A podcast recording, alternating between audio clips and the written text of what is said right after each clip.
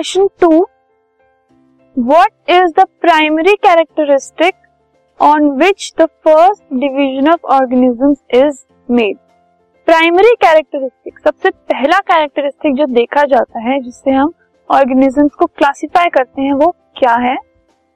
तो जो primary characteristic है, जिसको सबसे ज़्यादा प्रायोरिटी दी जाती है on which the first division of organism is made is the nature of the cell वो ऑर्गेनिज्म किस टाइप के सेल से बने हुए हैं? प्रोकैरियोटिक है या फिर यूकैरियोटिक है? सो ये प्राइमरी बेसिस होता है ऑर्गेनिजम्स को क्लासिफाई करने का। This podcast is brought you by hub hopper शिक्षा अभियान अगर आपको ये पॉडकास्ट पसंद आया तो प्लीज़ लाइक शेयर और सब्सक्राइब करें। और वीडियो क्लासेस के लिए शिक्षा अभियान के यूट्यूब चैनल पर जाएँ।